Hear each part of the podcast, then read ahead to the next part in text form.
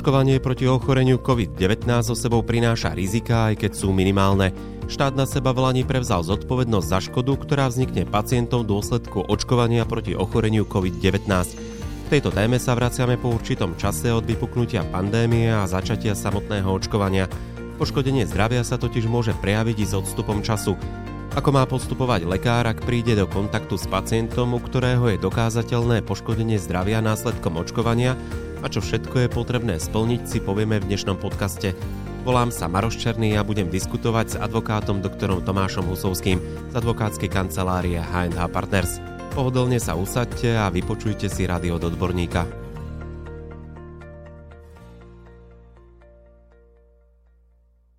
Štát ešte minulý rok prevzal zodpovednosť za škodu spôsobenú vakcínami proti ochoreniu COVID-19.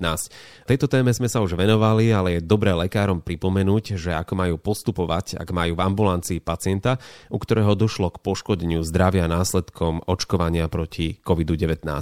Niektoré problémy sa totiž môžu objaviť aj neskôr a preto je to stále aktuálna téma. Vráťme sa k tomu, ako sa vlastne štát postavil k tomu odškodňovaniu. Samotné Očkovanie pred tým, ako sa prijala táto novela, teda, ktorá nadobudla účinnosť 1. januára 2022, dovtedy táto situácia nebola v slovenskom zdravotníctve nejako riešená presne, jasné. Boli len tak len všeobecné úpravy okolností, kedy dojde k zásahu do práva na ochranu osobnosti a do poškodeniu zdravia, ktoré sú všeobecne stanovené, alebo teda vôbec zodpovednosť je stanovená občianským zákonníkom a zároveň niečo bolo aj v zákone o liekoch, ale nebolo to úplne jasné, ako v týchto prípadoch postupovať a či sa vôbec, lebo to sú lieky a teda či v prípade očkovania je alebo nie je nárok a samozrejme s tým vznikol aj potom problém, lebo pôvodne samotní lekári, alebo teda lekári keď mali začať aj oni očkovať, tak vznikol problém, že kto bude zodpovedný, pretože tá zodpovednosť v zmysle občianského zákonníka padá na toho, kto vlastne tú zdravotnú starostlivosť poskytne, alebo teda to zaočkuje. A tam v podstate sa lekári postavili proti tomu, že no moment, tak keď dojde k smrti alebo poškodeniu zdravia, tak mňa budú žalovať poškodení alebo teda pozostali a ja budem chodiť po súdoch a ja budem zodpovedať za to, že síce som poskytol zdravotnú starostlivosť, dobre, ja som mal zaočkovať, ale vyvolalo to určitú protireakciu tela, čo je úplne normálne, že tieto očkovacie látky môžu spôsobiť tieto veci v určitom percente alebo teda ešte menšom. Takže to volanie tých lekárov v tej situácii teda štát vypočul a povedal, že dobre, fajn, tak e, ja si to zoberiem vlastne na seba a zakotvil to do zákona o liekoch, paragrafe 143 je, kde v podstate povedal, že áno, za túto škodu, teda škodu na zdraví, ale aj e, v podstate škodu na živote, budem zodpovedať ja a bude ju prostredníctvom mňa riešiť e, ministerstvo zdravotníctva. No, ale to je naozaj pre samotných pacientov, ale aj pre lekárov také, že a čo ďalej? Ako, čo ďalej s tým, lebo tak ako majú problémy aj samotní možno niekedy lekári s očkovacou látkou, aj za lekármi chodia. Máme prípady, kedy naozaj sú po očkovaní nežiadúce účinky aj viac závažné. Na to sa pacienti samozrejme lekárov pýtajú, čo s tým majú robiť. Oni nevedia. Oni len niečo niekde počuli a pritom naozaj e, tá pomoc e, od lekárov voči pacientom spočíva nielen v tom, že ja ti poskytnem zdravotnú starostlivosť, ale treba povedať aj tým pacientom, na to je tu štát, vie vás odškodniť, pretože oni sa s tým stretávajú dennodenne, že po očkovaní došlo nežiadúcim účinkom.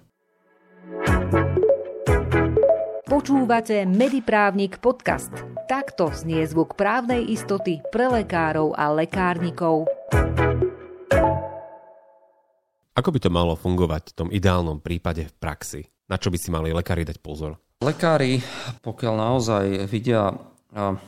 Ono je to celé veľmi e, trošku komplikované, nie je to úplne tak čisté, pretože samozrejme aj pred covidom ľudia mali svoje choroby a samozrejme dneska sa to zvýrazňuje s tým, že tak bola som očkovaná alebo očkovaný, tak e, hneď po očkovaní mesiac alebo dva som dostal infarkt alebo zomrel, rodinný príslušník mal nejaké zdravotné problémy. Takéto zdravotné problémy sú prirodzene aj bez toho, aby ten COVID bol, alebo teda bol očkovaný očkovacou látkou. Ide o to, že samozrejme si to každý potom tak trošku snaží sa to dať na tú mieru, že to je výsledkom očkovania. To znamená, veľmi ťažké. Samozrejme, v niektorých prípadoch je možné povedať, že keď tá reakcia je deň, alebo hneď, alebo 2-3 dní po očkovaní, tak je pomerne možno niekedy ľahké určiť, alebo tie prejavy sú také evidentné, že to nie je možné, aby zdravý človek hneď na to dostal také poškodenie alebo takú diagnózu, ktorá je typická preto. Ale Samozrejme, áno, naozaj očkovacia látka mohla spôsobiť to oslabenie alebo mohla vyvolať aj také, ktoré sú bežné, ale to je veľmi ťažké povedať, že či to súvisí s očkovaním alebo nie. To znamená, to, čo čaká toho pacienta, je na tá najdôležitejšia vec, je preukázať to, že presne to poškodenie, ktoré sa mu stalo, súvisí s očkovaním a nie s inou diagnózou alebo s iným ochorením, ktoré mal už predtým. To som sa chcel opýtať, že na kom je to dôkazné bremeno, čiže na pacientovi, ale e, tí pacienti nie sú akože medicínsky erudovaní, tak niekedy nevedia možno posúdiť tie súvislosti. Mal by byť lekár nápomocný v tomto, čo sa týka odškodnenia pred štátom, že e, zistí, že áno, skutočne je to následku očkovania, alebo ten pacient si to musí sám vyargumentovať. On by mal byť nápomocný lekár, pretože e, veľa vecí potom si pacient bude domýšľať na samotného lekára. A pokiaľ naozaj to má lekár za to, že to môže súvisieť, tak je veľmi dobre, keby mu samozrejme s tým pomohol a upozornil na toho pacienta, že takýto problém nastal a je to podľa neho v súvislosti s tým. A v podstate ten e, samotný nárok na, na to, aby pacient, ktorý si myslí, že teda môžeme si povedať nejaký postup. Teda pacient bol očkovaný, po mesiaci má nejaké zdravotné problémy, No a teraz e, hovorí, to sú problémy, ktoré vôbec e, nejak, nikdy som s týmto nemal a nemali sme to v rodine. Potom je dobre obrátiť sa na samotného lekára, spýtať sa, pán doktor, mám takéto problémy. A on by mohol už lekár nejakého nasmerovať, že a to sú také prejavy, ktoré sú jasné pre očkovaciu látku. A ideálne je, aby to bol nejaký špecialista, ktorý by mu povedal a dal mu potvrdenie o tom, že to je jednoznačne, že to súvisí s očkovaním. Dobre ste si naladili. Zrozumiteľné právne rady pre každého lekára a lekárnika. Mediprávnik podcast. Viackrát sme prizvukovali v našich podcastoch to, že všetko je potrebné zapisovať do zdravotnej dokumentácie. Určite aj takýto problém pacienta je potrebné podrobne zapísať do zdravotnej dokumentácie. Ten samotný lekár eh, je veľmi dôležité, aby mu teda, ako sme hovorili, že má mu pomôcť a zaznamenať presne, že tieto prejavy súvisia s očkovaním, lebo samotný pacient potrebuje jednoducho, ak pôjde voči štátu si uplatňovať nárok, teda voči ministerstvu zdravotníctva, musí najprv teda osloviť ministerstvo zdravotníctva s tým, že mám tieto problémy a tie súvisia s očkovaním v zmysle lekárskych správ.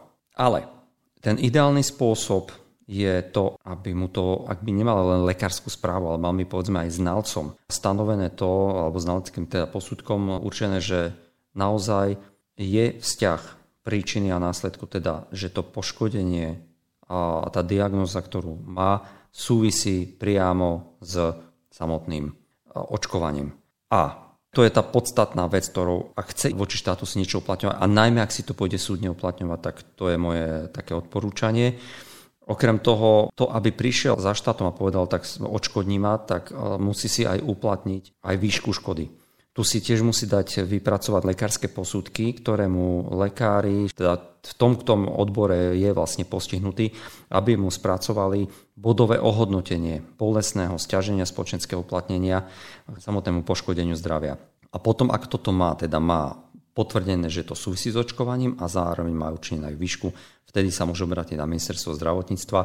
A pokiaľ samozrejme ministerstvo zdravotníctva nebude reagovať, čo nebude reagovať s vysokou pravdepodobnosťou s tým, že by automaticky uznali, tak v tom prípade sa musí pacient obrátiť v tejto veci priamo na súd a žalovať štát o to, aby mu priznal voči štátu náhradu poškodenia zdravia alebo, alebo teda aj povedzme samotný pozostali náhradu nemajetkovej újmy za umrtie, ktoré s tým súvisí. A s tým už vie pomôcť advokátska kancelária H&H Partners. Samozrejme, vieme s tým pomôcť. Ono to, celé tie medicínske veci nie sú jednoduché ani lacné, ale na druhej strane budeme žalovať štát, nemáte niekoho na druhej strane, kde zanikne a nebudete sa môcť domôcť už svojho alebo nebude mať kto to vyplatiť. Štát nakoniec to teda bude musieť vyplatiť, ale čaká nás dlhší proces. Neočakávame to, že sa obratím na ministerstvo zdravotníctva a to mi to vyplatí peniažky len tak. Čo sa týka tej praktickej stránky a toho akože celého procesu, tak sú tam potrebné vyjadrenia viacerých lekárov, alebo ako je to vlastne s tým posúdením toho, že nakoľko došlo k poškodeniu zdravia pacienta? V niektorých prípadoch určite áno, pretože to poškodenie môže byť také, že budete mať neurologický problém, budete mať psychiatrický problém, môžete mať nejaký niečo so žalúdkom. To znamená, v prípade, že sa to týka rôznych špecializácií, musíte mať vyjadrenie od každého tohto špecialistu ku v podstate každej diagnoze, ktorú vám po poškodeniu, ktorú vám zistili a tento lekár aj musí vám potom učiť výšku bodového hodnotenia, pretože tá výška je u každého človeka bude teda rôzna.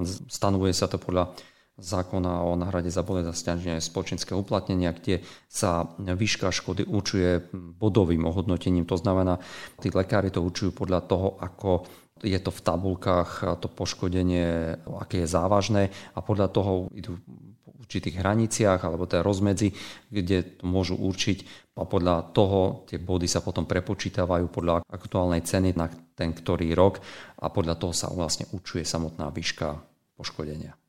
Pokiaľ ide o nemajetkovú újmu v prípade umrtia, tak tam tie výšky sú rôzne. To všetko závisí od toho, aký ten vzťah mal pozostali s nebohým, či žili v spoločnej domácnosti a veková otázka sa berie do úvahy, emócia a naviazanosť toho človeka jeden na druhého a tak ďalej.